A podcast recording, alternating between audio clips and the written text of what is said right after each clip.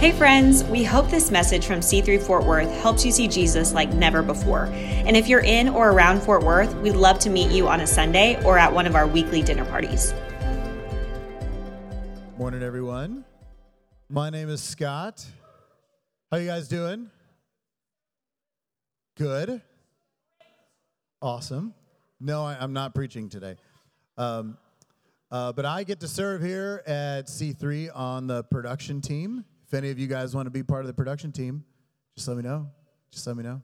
Um, but I get to read our verse today from Isaiah 2, verses 1 through 5. And this is in the NRSV. The word that Isaiah, son of Amos, saw concerning Judah and Jerusalem. In days to come, the mountain of the Lord's house shall be established as the highest of the mountains and shall be raised above the hills. All the nations shall stream to it. Many peoples shall come and say, Come, let us go up to the mountain of the Lord, to the house of the God of Jacob, that he may teach us his ways, and that we may walk in his paths. For out of Zion shall go forth instruction, and the word of the Lord from Jerusalem. He shall judge between the nations, and shall arbitrate for many peoples. They shall beat their swords into plowshares and their spears into pruning hooks. Nation shall not lift up sword against nation, neither shall they learn war anymore. O house of Jacob, come, let us walk in the light of the Lord. So good. Let's pray. Lord, I thank you for today. Let us receive your word humbly, but with expectation. God, I pray every word that comes from my mouth is discerned. Pray, Holy Spirit, you would take it where it needs to go, whether that's out the door and never to be heard again, or straight into the hearts of men and women in this room. But I thank you for this day. Let us rejoice in it in Jesus' name. Amen. This summer, uh, we got to go uh, to Florida because half of my family thinks that that's a good place to go. And on the way there, it was, it was a great time on the way there, we stopped at uh, the USS Alabama. Has anyone ever anyone ever done this? We stopped at the USS Alabama, and we got a we got a picture of it. Grayson, who's in the room, is uh, the star of the show this morning. Uh, this is the this is actually the USS Alabama in 1939, 1940. Actually, it was commissioned a couple years later. 1939 is when World War II started, but it was commissioned uh, just early 1940. Served a couple years in World War and then was sent to another region. Uh, only ever had one soldier die. They called it, um, uh, that, was kind of had, had, a nickname for it. Uh, but they were served primarily as over uh, protective fire. So they would shoot over the top of everything that was going on. And, um, and well, I'll get into that. This is my son sitting on one of these guns that you would see here. Uh, this is my son sitting on it. It's now docked in uh, at the border, kind of, of Alabama and Florida, and um, and it's a it's a pretty amazing sight to see. We've got some incredible pictures, and um, it, it, and it's uh, 2,500 crewmen would stay on that ship. 2,500 45,000 tons. Had nine battle stars. Served for several years. Uh, but after wartime, they usually retire them and they are never seen again. This one got docked, and we spent a lot of time climbing up and down narrow stairwells. Um, and uh, our sons loved every minute of it. Not once did they get tired of walking around this big hunk of metal. It was a really amazing experience to see and to watch and to look at and to, to think about what happened in that day and what happened on that ship and to see where they ate and where they slept. We have pictures of that. Uh, our boys use those bunk beds and cots as a playground. Uh, I don't know that that's allowed, but, um, but it was.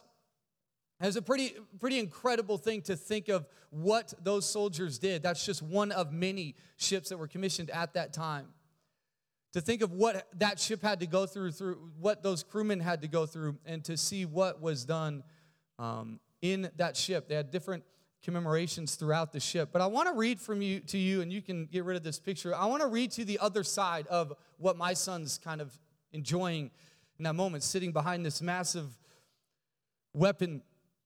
And I want to read to you a story out of um, a, a, a kind of a recollection of World War II. It's out of a book called The Splendid and the Vile, one of my favorite books. Uh, chronicles a lot of Churchill, but, but more than that, it chronicles that history of time and that period of time. And it says this, and the chapter heading is simply this Bleak Expectations. Bleak Expectations. No one had any doubt that the bombers would come. The first of these occurred on the night of January 19, 1915 and was followed by more than 50 others, during which giant, I don't know this word, dirigibles, drifting quietly over the English landscape, dropped 162 tons of bombs that killed 557 people. Since then, the bombs had grown bigger and deadlier and more cunning, with time delays and modifications that made them shriek as they descended. One immense German bomb, a 13 foot, 14,000 pound, named Satan, could destroy an entire city block. The aircraft that carried these bombs had grown larger as well and faster and flew higher and were thus better able to evade home front defenses. On November 10, 1932, Stanley Baldwin, then Deputy Prime Minister, gave the House of Commons a forecast of what was to come. I think it is well for the man in the street to realize that there is no power on earth that can protect him from being bombed. Whatever people may tell him, the bomber will always get through. The only effective defense lay in, in offense, he said, which means that you have to kill more women and children more quickly than the, than the enemy if you want to save yourselves. It was widely believed that London would be reduced to rubble within minutes of war being declared, wrote one junior official. The Home Office estimated that if standard barrier protocols were followed, casket makers would need 20 million square feet of coffin wood. When Britain declared war against German, Germany on September 3, 1939, in response to Hitler's invasion of Poland, the government prepared in earnest for the bombing, an invasion that was sure to follow. Church belfries went silent through Britain. Their bells were now, the bells of the churches were now designated alarms to be rung only when Cromwell, which is a code word, was invoked and the invaders were on their way. If you heard the bells, it meant that parachute troops had already been seen. Towns and villages took down street signs and limited the dark this the sale of maps to people holding police issued permits. Farmers left old cars and trucks in their fields as obstacles against gliders laden with soldiers. The government issued 35 million gas masks to civilians who carried them to work and church and kept them at their bedsides. London's mailboxes received a special coating of yellow paint that changed color in the presence of poisonous gas. Strict blackout rules so darkened the streets of the city that it became nearly impossible to recognize a visitor at a train station after dark. On moonless nights, pedestrians stepped in front of cars and buses and walked into light stanchions and fell off curbs and tripped over sandbags. The atmosphere is something more than anxiety, wrote Harold Nicolson, soon to become parliamentary secretary of the Ministry of Information in his diary on May 7, 1940. It is one of actual fear. He and his wife agreed to commit suicide rather than be captured by German invaders. There must be something quick and painless and portable, she wrote to him on May 28th. Oh, my dear, my dearest, that we should come to this.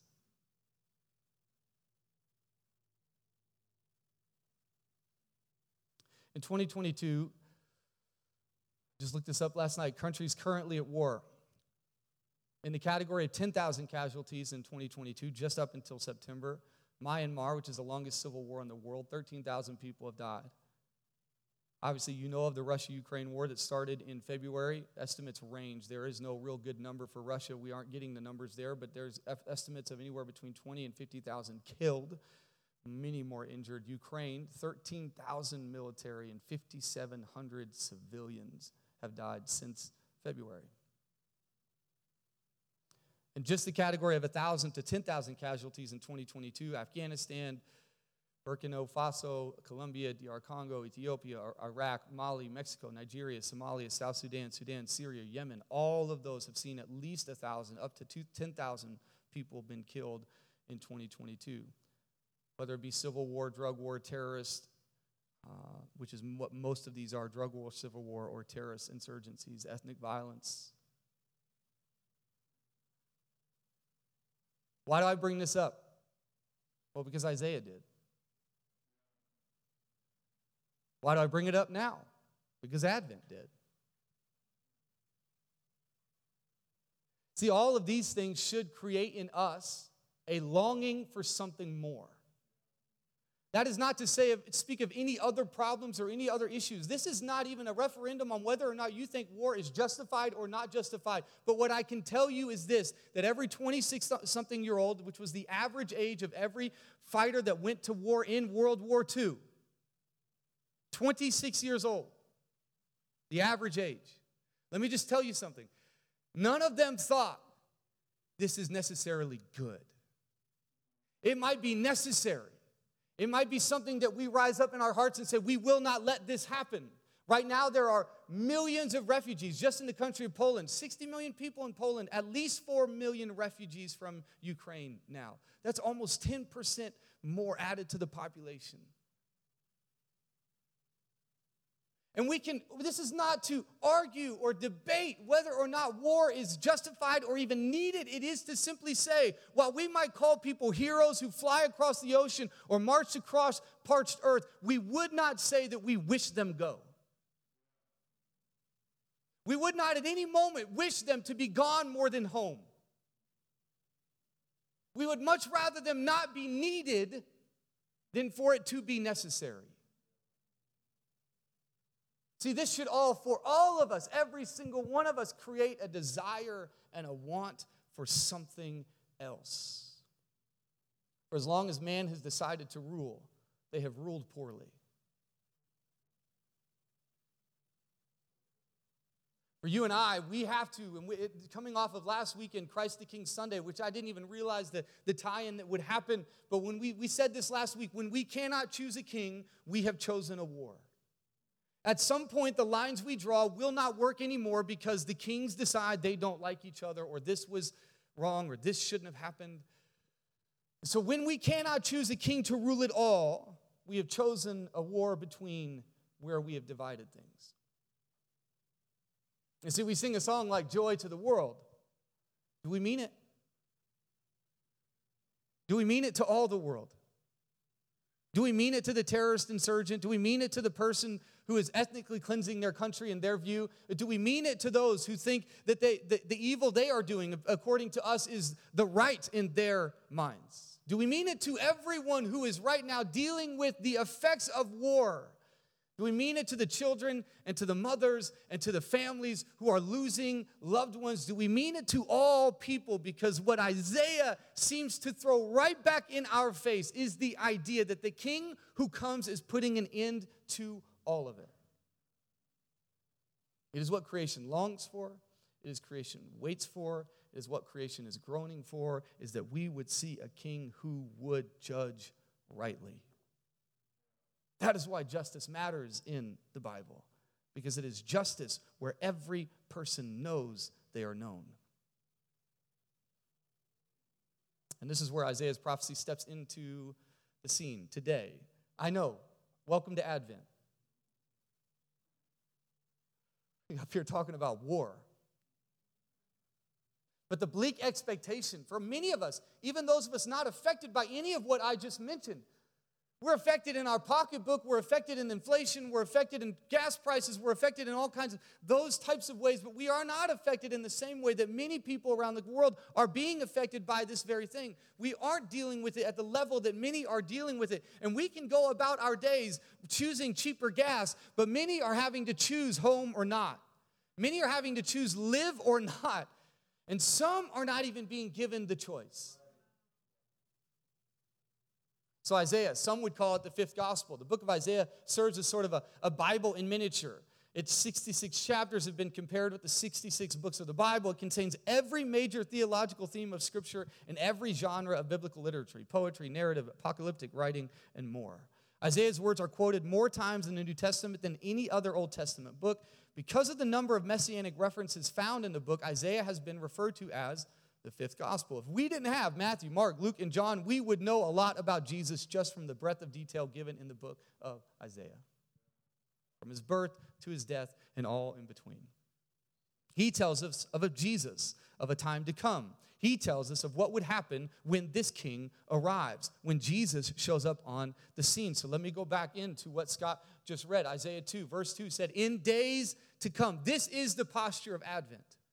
In days to come. That is the anticipatory posture that you and I hold as we enter into a season of Advent. In fact, Advent was not always connected directly to Christmas Day, it was always meant to connect to a coming Savior. So even in the days of, of waiting on Jesus, they were not waiting on the child to open gifts, they were waiting on the Savior who would come to rule rightly. So even as we enter into Advent, what we're entering into is a period and a time where we are waiting on a coming Savior who would put to death all death, who would end violence brother against brother, who would end all the hate and the anger and the vitriol that we spew on those around us. In days to come, the mountain of the Lord's house, where judgment, where government rests, where decisions, where kingship is known, the mountain of the Lord's house shall be established as the highest of the mountains and shall be raised above the hills. All the nations shall stream to it because they know that is a place where justice happens. The people of Israel would have heard phrases like this. It would have echoed in their heads. In days to come, that would have sat in their head for 400 years at least. From the time before Jesus showed up, there had not been a prophet for many centuries, and they, they, they had no one speaking from God, and yet they knew the words of the prophets, and this one would sit very strongly at the top Isaiah's words. And these four words, I would imagine, would sit in the hearts and minds of people. Now, other translations, some of you says in latter days, and some of you say the last days. And there's a lot of discussion and debate around these things. And the beauty of the Bible is both and is a category that exists both in the latter days and the last days, we can expect at least some version of what we're reading. Jen Wilkin writes this For centuries in the travail of childbirth, Hebrew mothers who bore sons would have wondered, is this the one? Sarah, Rebecca, Leah, Rachel, mothers in Egypt, mothers in the wilderness, mothers in Canaan, mothers in exile, mothers in the 400 years of silence, mothers under the fist of Roman rule. Hebrew mothers whispering, Is this the one? Hebrew fathers praying, Send us the consolation of Israel. This is the hope.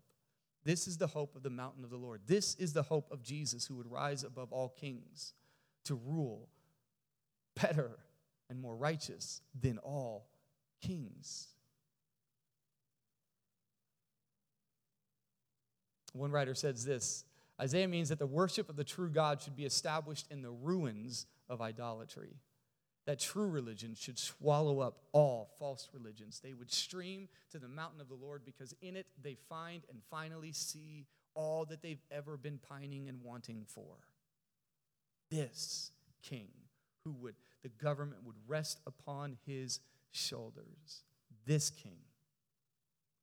And then in verse 4, something that is said pretty strongly and and it's something that I, I, listen this is why i love the lectionary. If you don't know we go through the lectionary and this is one of those times advent season especially where we're reading through the scriptures that the lectionary references and this is what it says in verse 4 of isaiah chapter 2 which is isaiah is full of judgment isaiah is full of uh, captivity. Isaiah is speaking for the first 39 chapters to, to a group of people that hadn't done it all very well.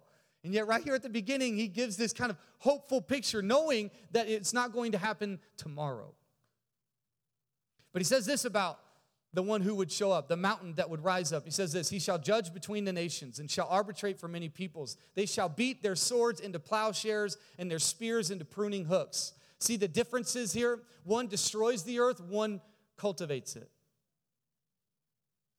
Nation shall not lift up sword against nation. Neither, oh, I love this, neither shall they learn war anymore.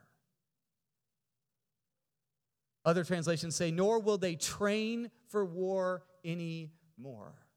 Isn't that what we want? I mean, honestly, in our deepest, oh, in the deepest depths of who we are, we all want war to cease, whether we're talking about the war of Russia and Ukraine or the war that exists between you and I, the war that exists between neighbor and neighbor, between political parties, and all the different factions that are presented to us every day that we have to choose because we can't choose a king, so we're having to choose a side.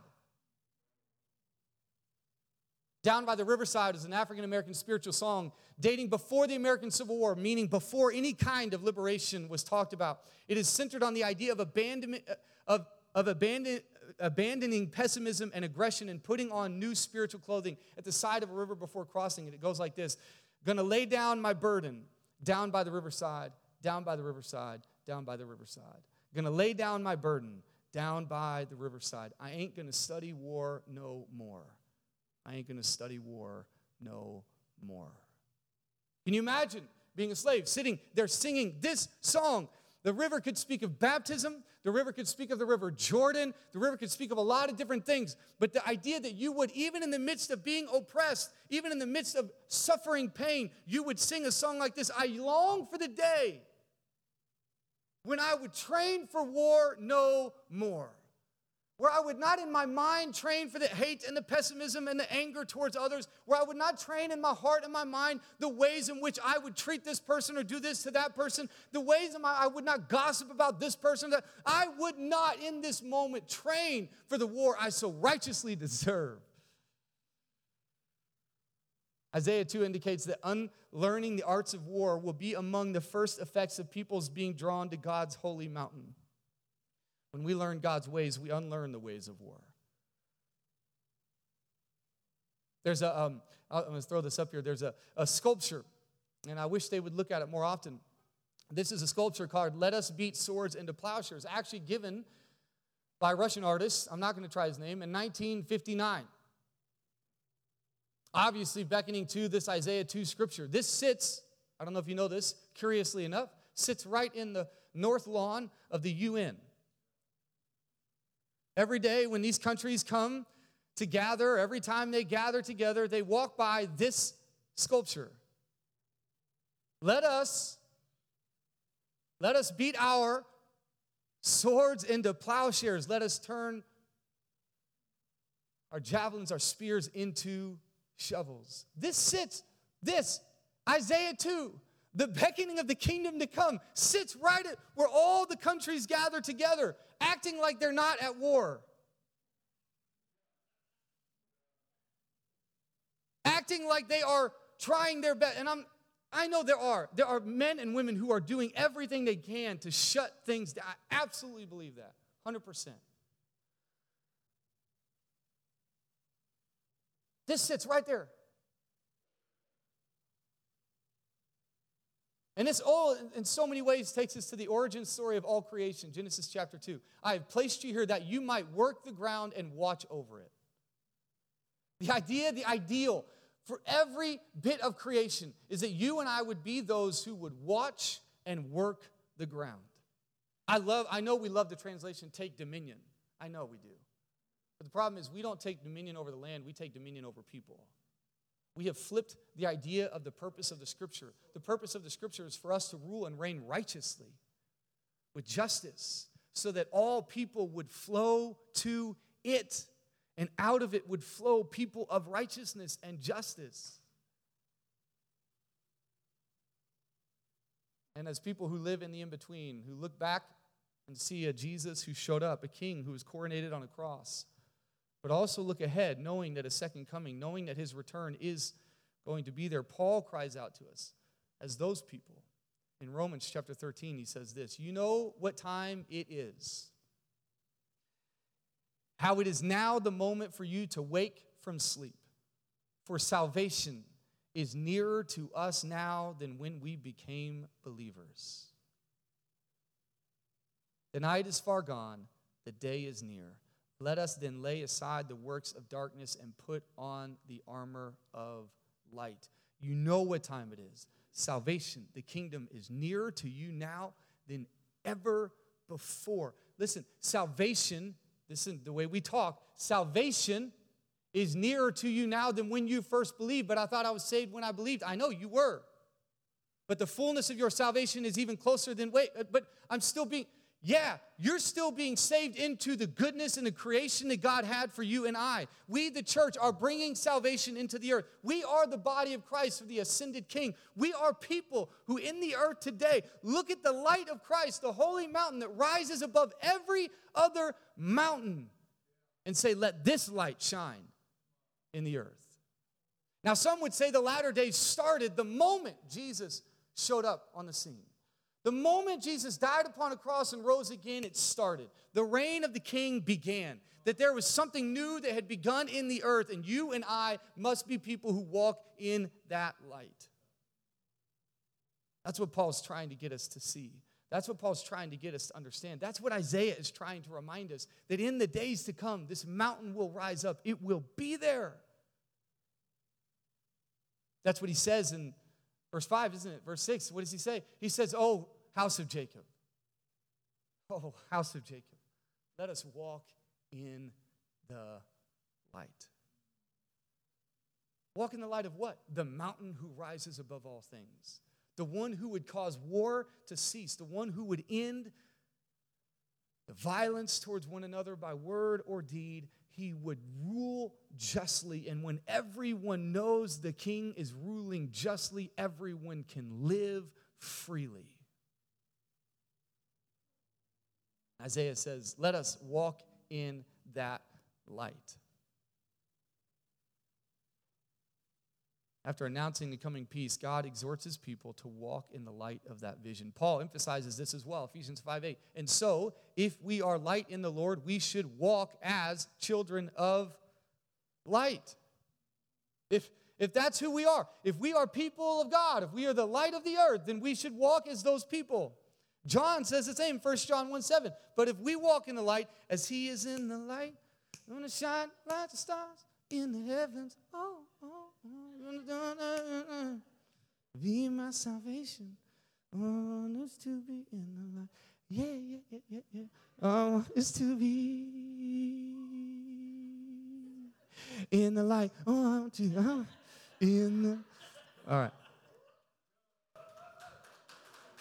My childhood, my childhood just, whew, I feel heaven breaking in. But if we walk in the light as he is in the light, we have fellowship with one another. Wait, again, this beckons back to Isaiah. If we have fellowship in the mountain that is higher than every other mountain, then we have fellowship. The peace that Paul speaks of, the peace that Jesus speaks of, is not just a peace between me and the throne of God. It is the peace that resides now between me and every other person that breathes.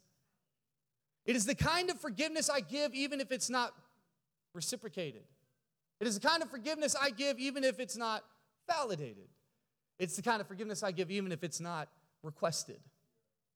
Because I walk as one who is in the light. And I do not look at the darkness and go, Would you be more lightful? I do not look at creation and go, Would you not just be more created? I look at God and go, I stand in the light and I bring to the earth all that it is meant to be. That is the commission of every follower of Jesus. Rowan Williams, in his book Being Disciples, which I'm currently reading, it's brilliant. At the primary level, this will mean learning and deepening our attentiveness to the Bible, to the sacraments, and to the life of the body of Christ. Second, it would mean arising out of that, it means learning a new level of attentiveness to all persons places, and things. Let me read that again. It means learning a new level of attentiveness to all persons, places, and things. Looking at everything with the eye of expectancy, waiting for something of God to blossom within it. Being in Christ's company, learning attentiveness and practicing this kind of still alertness, looking and waiting for the light to break through. That is what it looks like to be people, to be children of the light, to be people who walk in the kingdom of God, is to look every day in the days to come. Yeah, that includes Monday, for the kingdom to break in, for the light to shine, because he shines upon us. That we would be hopefully anticipatory that the light would break through, that heaven would be now. There's a battlefield story, maybe some of you know this one. But on one particular battlefield on Christmas Eve in 1914, the proximity of the trenches, which is where many men died, uh, was in the trenches, led to something very different. In the German trenches, one of the soldiers is a skilled tenor who at one point tries to lift the spirits of his fellow soldiers by singing a hearty rendition of Silent Night. Just as he about to begin the second stanza, however, the soldiers are startled to hear that the bagpipe player in a nearby Scottish trench has taken up the tune. The singing continues until finally the tenor and the bagpipe player emerge from their trenches and face each other. Those they had been shooting at, those they had been trying to kill, those they had never met and yet wished dead. When the bagpipe player starts to play Adeste Fideles, or O Come All Ye Faithful, the tenor takes up the song in French, and now the bewildered soldiers in also the French trench begin to sing along. Finally, all of the soldiers emerge for an impromptu Christmas Eve ceasefire during which they share chocolate, champagne, brandy, and other treats, revealing for a time in their shared humanity, reveling for sorry for a time in their shared humanity, and putting aside the horrors of the war that otherwise leads them to try to kill one another. All that is Isaiah 2. That is the days to come. That is the light of God, is that even in a battlefield, heaven can break forth. And that is our prayer every single day, whether it's as, as strong a picture as war or whether it is the way you and I treat one another, that heaven would break in. And where I have spent time gossiping and talking and killing and hurting others, I would stop and cease and live in the light of heaven and speak life and hope. And the, plow, the, the, the, the swords I use, right, would be turned into shovels, and I would begin to cultivate the very thing that I have destroyed. I would begin to cultivate the thing that I have condemned. And I would begin to bring light into the earth. So here's my challenge to you my attempt to be poetic. In days to come, walk in the light of the days to come. In the days to come, walk in the light of the days to come. On Monday, walk in the light of the days to come. On Tuesday, walk in the light of the latter days. And let us announce the King who has come and await the kingdom that will follow as those who have already inherited the kingdom and live in light of our residence there now. That is our prayer. That is our advent. That is our waiting and our longing. That is our desire. Joy to the world. And it will come when our King comes again. And it has already commenced because our King came already. So let us, O C3 Fort Worth, walk in the light. You bow your heads. But I thank you so much for today. I thank you that you are here, that you are close, that you are near, that you are able, you are willing, that you are good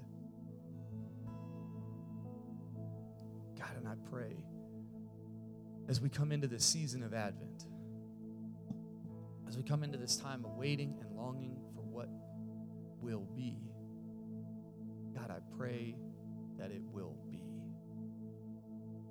And that we would become those who would walk in the light of Christ. One who commenced the kingdom the day he died and launched that kingdom day he rose again. And Lord, let us never, ever stop living in light of Christ Jesus. Oh, house of Jacob, walk in the light. Oh, C3 Fort Worth, walk in the light. Every place there is war in your soul, let the light shine. Every place there is war amongst neighbors and family and friends, let the light shine. And God, our prayer, every place that war is winning the day in our country, in our world, let the light shine. I do not reside, I do not find my residence in the kingdoms of this world, but I have been rescued and I have been placed in the kingdom of your Son you have made peace in my heart and in my mind. So I pray the light of peace in every mind and every heart where there is war, Lord, let your reign come to the top. Let your mountain exist above every other mountain. And let us come to your righteous judgment and see righteousness in our lives and in our hearts. Let us not learn war anymore. Let us not train for war anymore. Let us be walk in the light of Christ. In Jesus' name.